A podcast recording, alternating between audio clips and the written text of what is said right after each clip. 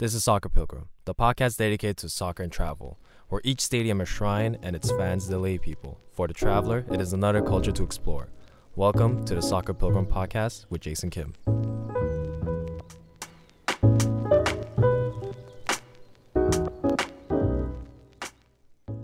Hello, everyone. Welcome back to Soccer Pilgrim. I'm your host, Jason Kim, and today's episode is on a special city that we've all had in our bucket list to visit, to perhaps even live in, but definitely to visit. And it has a reputation of being one of the most expensive cities in the world to live in and to visit as a tourist, traveler, what have you.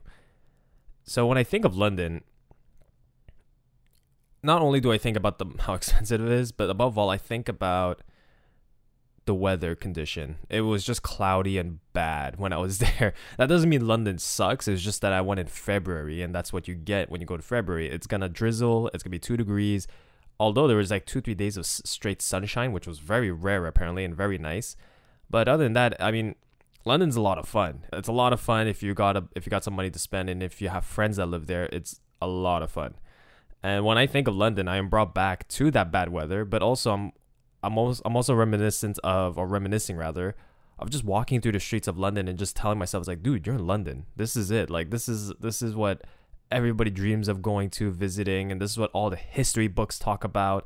And you know it's london. And the one thing i noticed and the first impression i got was there's a lot of tourists. I heard more french spoken than english. That's not an exaggeration. I definitely heard more french more spanish more italian than English. I heard more Korean and more Chinese than English. And I always ask locals who live in London, they always tell me that London is not really a good representation of England, but it is a great representation of the cosmopolitan aspect of England. London sort of it's an international city. It is the English it is the only English international not the only, but the English international city if you will. It's when you go there there's people from everywhere, but when you do meet locals it's kind of special because they definitely do have that hello governor that like kind of accent that east london uh that east london uh, uh courtney accent cockney or courtney i don't know anyway i've been to east london and they do sound like that and then when I when you think more of London, I think of the faint smells of Indian food at every other street, the red brick buildings of East London, the white Victorian homes of West London, which reminds me a lot of uh, the uh, reminds me a lot of the homes in Westmount, right adjacent to uh, Sherbrooke Street in Westmount. I'm also reminded of that one drunken night I spent in South London with with some friends, and then it was us leading to a club in North London in Tottenham called Coco with a K and there's a cover charge, very expensive, like 30 pound cover charge. It was ridiculous because it's like, uh, anyway, I don't want to get into that. and well, you get into that club and there was an altercation at the club. And that's all I remember from Tottenham and South London, which was just one big drunken haze, which was a lot of fun at the end of the day. And I could still, and, and then one last thing that the one most memorable aspect of London I can remember is I could still hear the angry West Ham fans when they conceded a last minute equalizer. I went to go watch a West Ham game and I just remember them being so bitterly disappointed that they just had to fight someone to get that energy out. It was kind of funny to watch, but also kind of frightening. but growing up as a millennial, or growing up in the millennial era rather, London has captured our imagination through movies, television shows, singers, actors, rappers, and of course through football or soccer. London is home to nine different professional clubs. Nine different professional football clubs. And that's just within the Premier League and the Championship League. That's only the first two top divisions of professional soccer, and they have nine clubs within one city. That's a lot. It's like in New York City, there's two hockey teams, two basketball teams, two baseball teams, two soccer teams, but they're all in different sports. So when you have a place like London where the main sport is football, and then you got rugby and cricket, but rugby comes in second, cricket comes in third in terms of team sports, not individual sports. You could tell that soccer is not just the most important sport, but it is a cultural landmark in a place like London. It's not just in London, but in the UK in general, and how much soccer means to this country. And also knowing that soccer is a working class sport, it also tells you London's working class roots in the city, and it's a lot. You know, you can't build an empire with only rich people. You got to build it with a lot of poor people, and that's a fact of empires.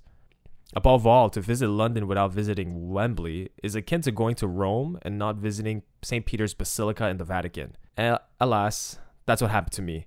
Because of that drunken night I spoke of, I planned on going the next morning to see Wembley and get taking a tour, but I was hungover and I woke up at like 1 or 2 p.m. and went straight to the British Museum as, instead of going to Wembley. And also because every museum in the UK is free, so do that first. And so that definitely left a blank spot or unfulfilled or an unfulfilled uh, objective in my time in London, which was visiting Wembley. I've seen I've seen the Emirates Stadium from the outside. I never went in, but I saw the Emirates Stadium from the outside. I went to a Premier League game, but I didn't go to Wembley. And you might be asking, what's the big deal with Wembley? Isn't that just a stadium? Like, why does that matter? You, you, you guys and jocks and stadiums and fanboying over buildings where people go watch a game once a week. Well, let me get let me break it down why Wembley is a special place for for football. Wembley is iconic for not just being the home of English of the English national team. It is the spiritual home of all English football. It's really the mecca. When I mean mecca, I mean the actual physical black, like the black stone in the middle of the city of Mecca, where all the Muslims, you know, spin around it and pray and do the pilgrimage. In terms of, of I guess of a cultural space it occupies, Wembley is definitely that in terms of football culture, not just in English football culture, but throughout the world. It is a stadium that is void of club loyalty. Like there's no club that plays there or calls it home permanently. Tottenham played there for like a season and a half when their stadium was being rebuilt which you know that but that doesn't really count because it's understandable.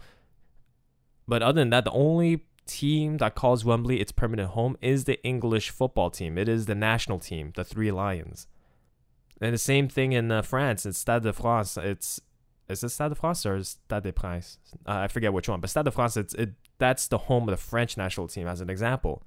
So when you, I remember seeing a picture in a magazine or somewhere where if, when you take a tour of Wembley, you, they don't let you step on the grass, but I mean that's that's the place with any other soccer stadium. They won't let you step on the grass because that's perhaps the most important aspect of this entire operation.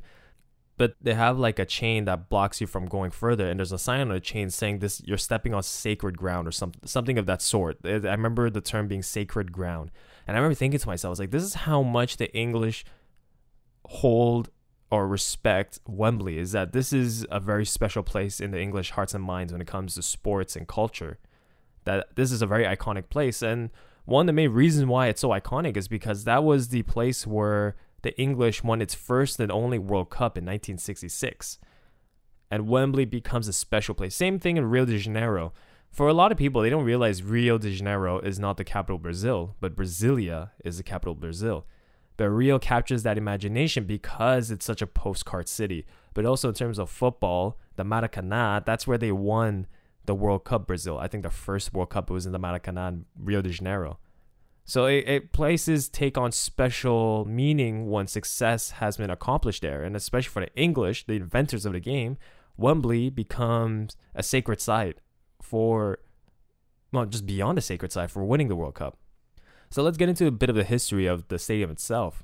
So the FA, actually no, before we get into the state, before we get into the history, there's one more fact I need to bring up is that another thing that makes Wembley special is because every FA Cup final happens there.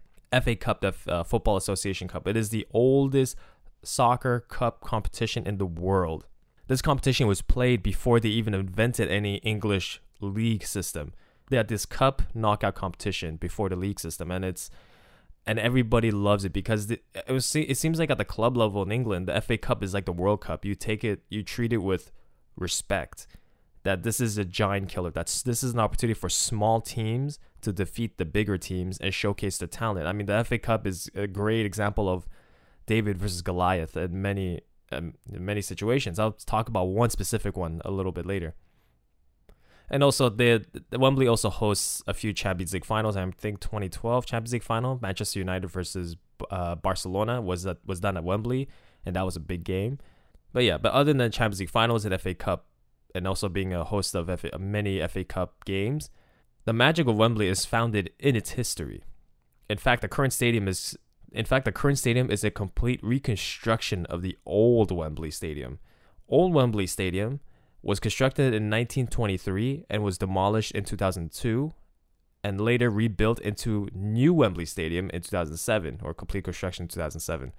So for over for for pretty much 80 years, Old Wembley, the old version of Wembley, it's it's uh, has been sitting there for 80 years. And to give you an idea of how iconic Old Wembley was, this is where the Live Aid concert was held. Remember, if you watch the uh, Bohemian Rhapsody movie about Queen, that and that last scene at the movie where uh, where Queen is performing inside a inside of a stadium, that was inside Old Wembley, and it, that was considered the greatest Queen live Queen performance of all time. Uh, it was at that Live Aid concert. I mean, if you watch the film, it was incredible. Then you watch the real concert on YouTube, it's incredible, and a lot of that magic captures a lot. A lot of that magic comes from just performing at Wembley because that's how much Wembley means to English culture. But also, it seems it also seems like when the fans enter Wembley, there's a there's like a static energy among them. It's like red like this is the venue to have a concert. This is the venue to play football. This is the venue to even watch a rugby game. Although most of the rugby matches are happening in Twickenham, like in another borough in London, but at, still, it's it's a magical place. So they demolished it and built a new one, and I, I, I, it has a lot to do with like crumbling infrastructure. We just got to rebuild this thing, make it more modern and better. And the new Wembley that we have today is is fantastic. It's gorgeous. It looks it's it's imposing. It stands out of the skyline. There's a white arches that go above the stadium, and that will stand out from miles from you as you approach it. Approaching Wembley is like approaching St. Peter's Basilica in the Vatican. You can walk to St. Peter's Basilica from I don't know, like a kilometer away, and it just feels like you could see it from afar. And as you walk closer and closer and closer, it gets bigger and bigger, and it poses on you. Next thing you know, it's on top of you, and you feel like you're being sucked inside into this huge thing that is greater than you. That's what Wembley makes you feel that this stadium is may not be as old and historic as St. Peter's Basilica, but the grandiose vibe of the stadium makes you feel that this is English football is greater than you and will forever be greater than you because this is not just sports, it's genuinely as I keep saying, it's culture. It's mainstream culture, it's English identity. And you know, anyway, but that being said, the current Wembley is still regarded and held with the highest respect in world football. Every player dreams to play at Wembley in front of the roaring English fans. I mean, that must be such a thrill for an athlete, and at this point, a performer. So the current stadium completed completed construction in 2007. It can hold up to 90,000 people. That's a huge stadium. And most iconic feature is the white arch above the stadium, as I said, uh, as I just said and also the the 90,000 capacity that fluctuates. It, it tends to fluctuate, I think, with concert venues and depending what games are being held. They sometimes hold NFL games there, so that's also kind of that's actually really interesting. Uh, there's a lot of uh, NFL exhibition games happening in in London and in England in the last few years, so it was kind of interesting to see football going to football. The most memorable game in recent history, for me at least, it was definitely the Wigan Athletic beating Manchester City at the FA Cup final at Wembley. As I said just before, FA Cup final has a reputation of being giant killers where David defeats Goliath and Wigan Athletic is no giant. They them beating Manchester City that year at the FA Cup final at 2014 or 2015 was a or 2013 rather. It was a very very very very big deal cuz Manchester City was still like obviously the favorites to win everything, but you have this Wigan side that was essentially nobody. They really nobody except for the only name I know that that came out of Wigan is Will Griggs.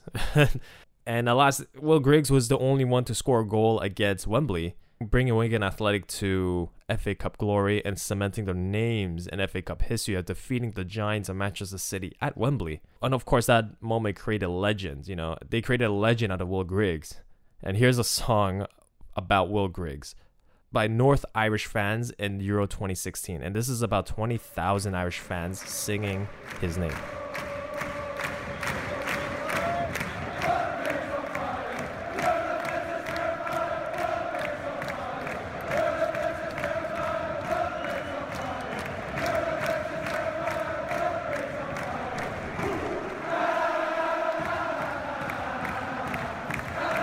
So those are Irish fans, North Irish fans singing Will Griggs. But here is a song about the English fans or about English football, and we've heard this song everywhere. If especially if you watch English football, you know the song, you know the slogan, you know the sentence. Uh, football's coming home. It's written by a band called the Three Lions, and they wrote this song in the 90s, 96, and it was it's a song that sort of resurfaced in the 2018 World Cup when England had a, a very promising squad, but also made it to the semifinal.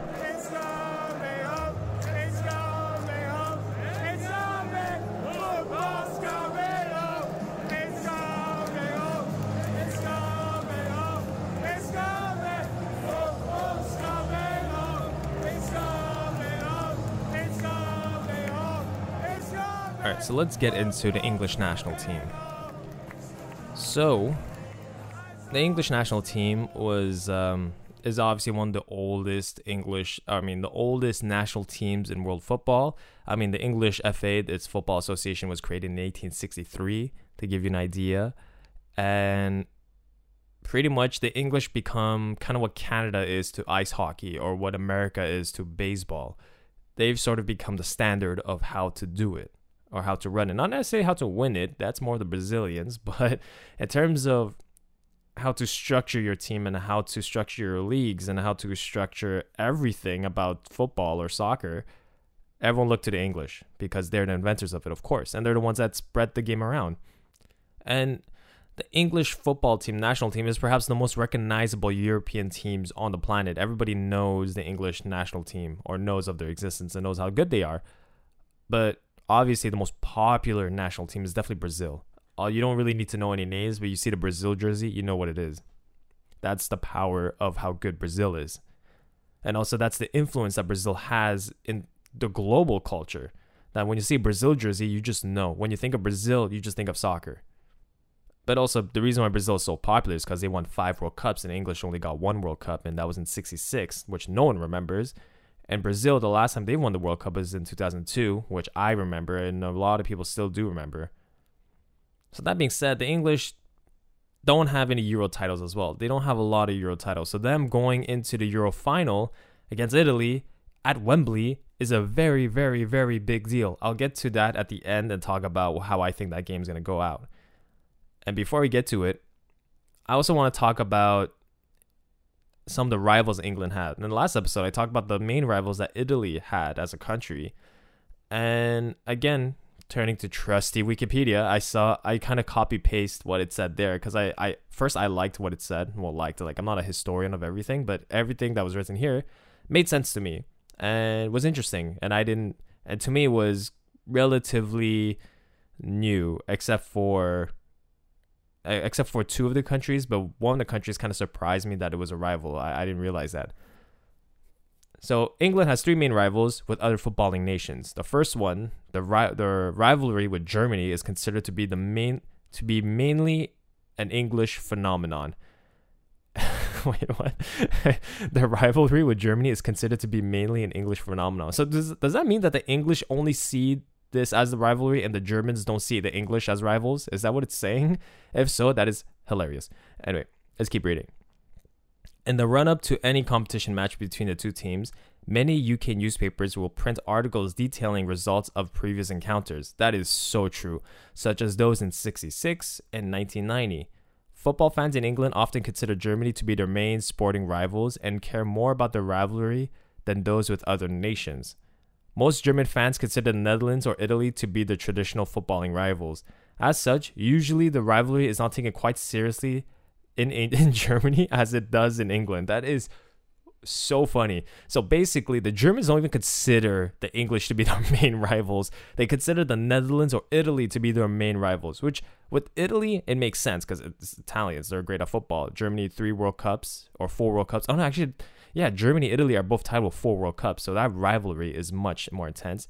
Netherlands and Germany make sense. They're both kind of like, I think, I think that's more of a historical thing between the Netherlands and Germany both uh, Germanic. They both speak Germanic languages. Uh, I, I mean, Netherlands like Dutch and German in terms of language is quite. There's a lot of similarities from my, what I gathered. But anyway, let's move on. It's just funny that the English view the Germans as rivals, but the Germans don't view the English as rivals. That is hilarious. Anyway, second, the rivalry with Scotland. I brought this up earlier this season when I went over the uh, Glasgow episode. The rivalry with Scotland is one of the fiercest international rivalries that exist. Very true. We saw that at Wembley in terms of the fans and the energy and how they played. It was it was beautiful to watch. It is the oldest international fixture in the world. First played in 1872 at Hamilton Crescent, Glasgow, which I think I brought that up in the Glasgow episode.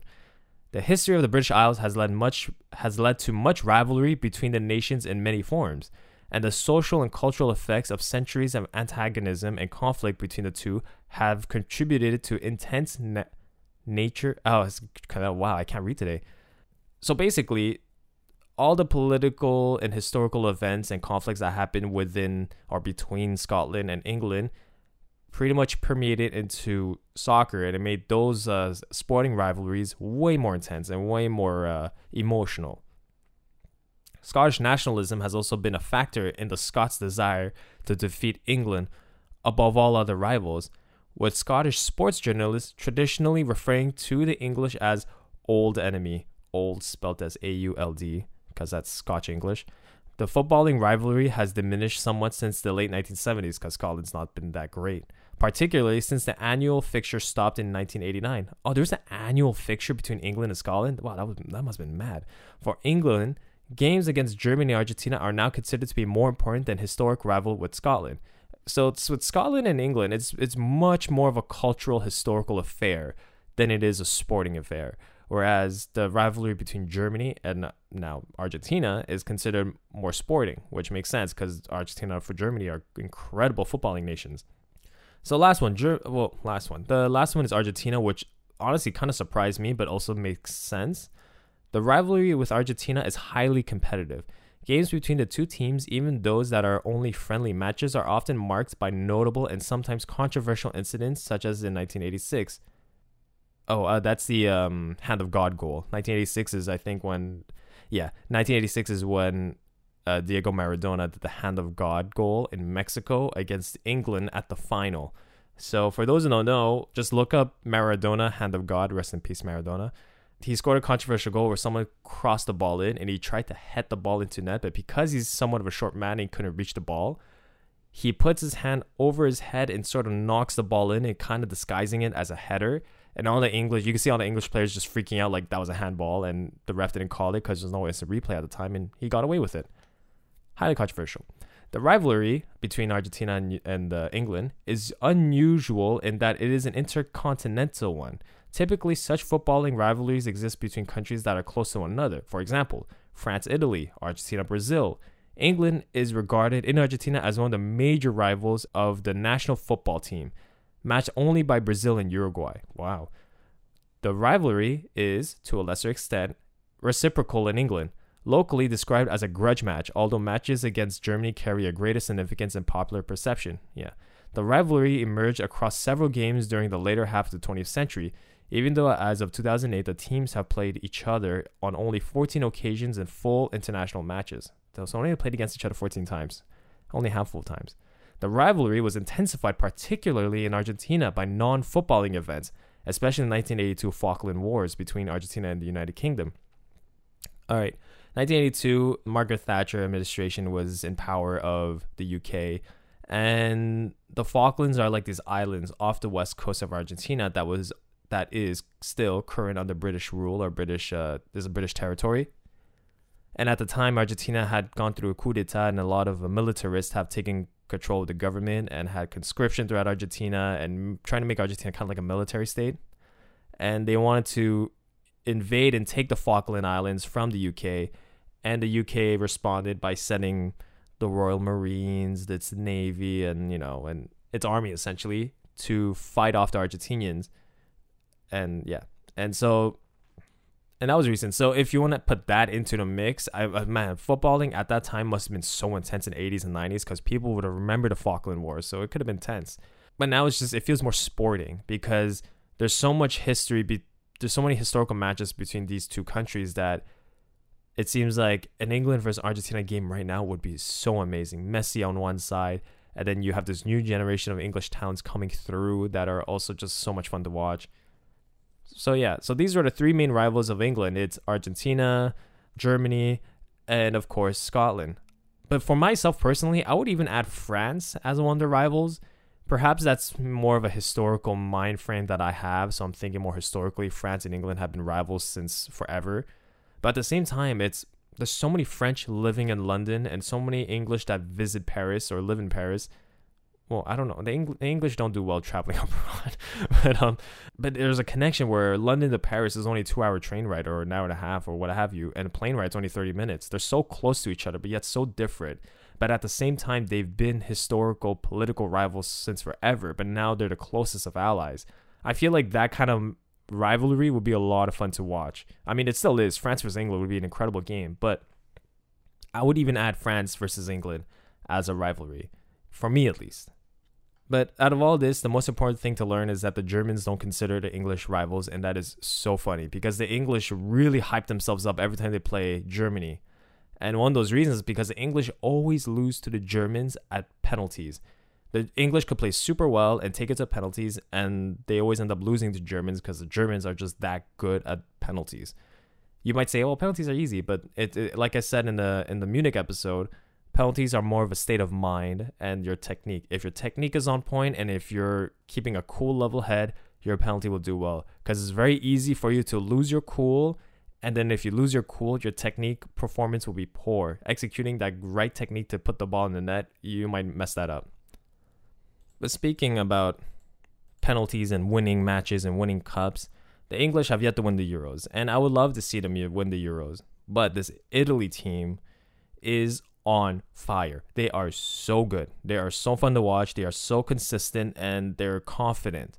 And they have the swagger about them, the way they carry themselves, where they know that they could do this. They could win. Of course, at the final. And they've and they've proven themselves by defeating Spain uh, convincingly and defeating defeating Belgium, like knocking out Belgium in the most convincing way. I, I'm I'm not too worried about Italy, but they do want they did go to penalties. They did go to penalties in the last round, and historically speaking, as brought up by AK from the Derby cast, team historically speaking, teams in the Euros that go to the penalty rounds in the last game and then go to the ne- and go to penalties again in the second game tend to lose the penalty rounds in that second game. I do not know what that means. I do not know why that's the case, but that's a trend that w- one has observed. For England and their chance of winning it, the one thing I noticed with Italy's defense is that they have a hard time dealing with unpredictable fast players, as showcased in in the game against Belgium against with Jeremy Doku, this 19 year old guy that no one knew who he was before the game started. Everyone's like, "Who's this random kid?" It's like, is is Belgium dad injured that they're calling out random 19 year olds? But he was so good. This 19 year old Jeremy Doku, he gave Italy a hard time. He was able to dribble past some very seasoned like incredibly seasoned defenders who are experienced. And all the defenders on Italy play for some of the top clubs throughout Italy. And this guy from a small club in France, uh, Rennes, he was just dribbling past them, around them, giving them a hard time, taking shots, finding opportunities to shoot. So, what I see here with Jeremy Doku is that he was good to dribble in tight spaces. He's quick and strong and could shoot when given the opportunity. And England need to exploit that because they have a lot of players who could do that for them. Raheem Sterling being one, Jack Grealish being another one. I don't watch enough Jadon Sancho to be confident in that answer. Also, because he's never being he's never playing for England, which is uh, absurd. I don't understand why. Mason Mounts could be that guy. Mason Mounts quite quick. So, if England really want to beat Italy, they really need to first i think that the english really need to get the head together because the italians mental state is in my opinion the italian mental mentality is way stronger than english mentality right now. Because what the english are riding on is this emotional wave of it's coming home. Football's coming home. And it, it, the way i'm seeing it is that it's as if everything was planned for the english to win this euro. You know they've played the most home games at wembley. They've traveled the least amount and the Italians went from Rome to Baku, Azerbaijan. They they went to Munich. They went they went everywhere. They went to almost all the venues available, almost all of them. And the English played mostly at home. So if the English were to win, I don't want to say it's a conspiracy, but in my opinion, I think it was done so to make it easier for them. Because think about their bracket of reaching the final. they played against easier teams, easier matchups. You know, they played Denmark, they played uh, they played Ukraine, which was an easy game. They played the Czech Republic. Again, it's easy. Like it's it's these are games that the English would should be winning at ease, and they did. And they beat them easily. Maybe not with Denmark. Denmark was a close call, and that was a fun game. So my prediction when it comes to England versus Italy, I want to say Italy because they they are playing the better football, but the English are the English are great. They're the center midfield pairing of Kalvin Phillips and Declan Rice is one of my favorite things to watch right now because it's so no, no nonsense. They get the job done. They're always where they need to be, and they always clean up the mistakes that the forwards would make. And I just love watching Declan Rice and uh, Kalvin Phillips, and they're also physical beasts. They could dribble, they could pass, they could cross, they could uh, they could shoot. I mean, and they're holding defensive midfielders. That I'm excited. I'm just excited to watch see this matchup because it'll be a good game. Yeah. So if there's any weakness to the Italian side, is definitely dealing with pacey wingers and pacey like fast forwards. You know, like our fast forwards are very technical dribblers like Grealish and Sterling. I think if Grealish and Sterling were to start, I think I do think that uh, Italy will have a hard time. But the Italians, all they need to do is to score one goal and shut it down because I don't think the English will be able to break down the Italian defense unless Harry Kane does some crazy magical half chance goal, which he can because it's Harry Kane. So that's why it's hard for me to predict who would actually win. You know, the English had an easier time making it to the final. The Italians have proven themselves against tougher opponents, like very tough opponents, to make it where they want, where they where they are now.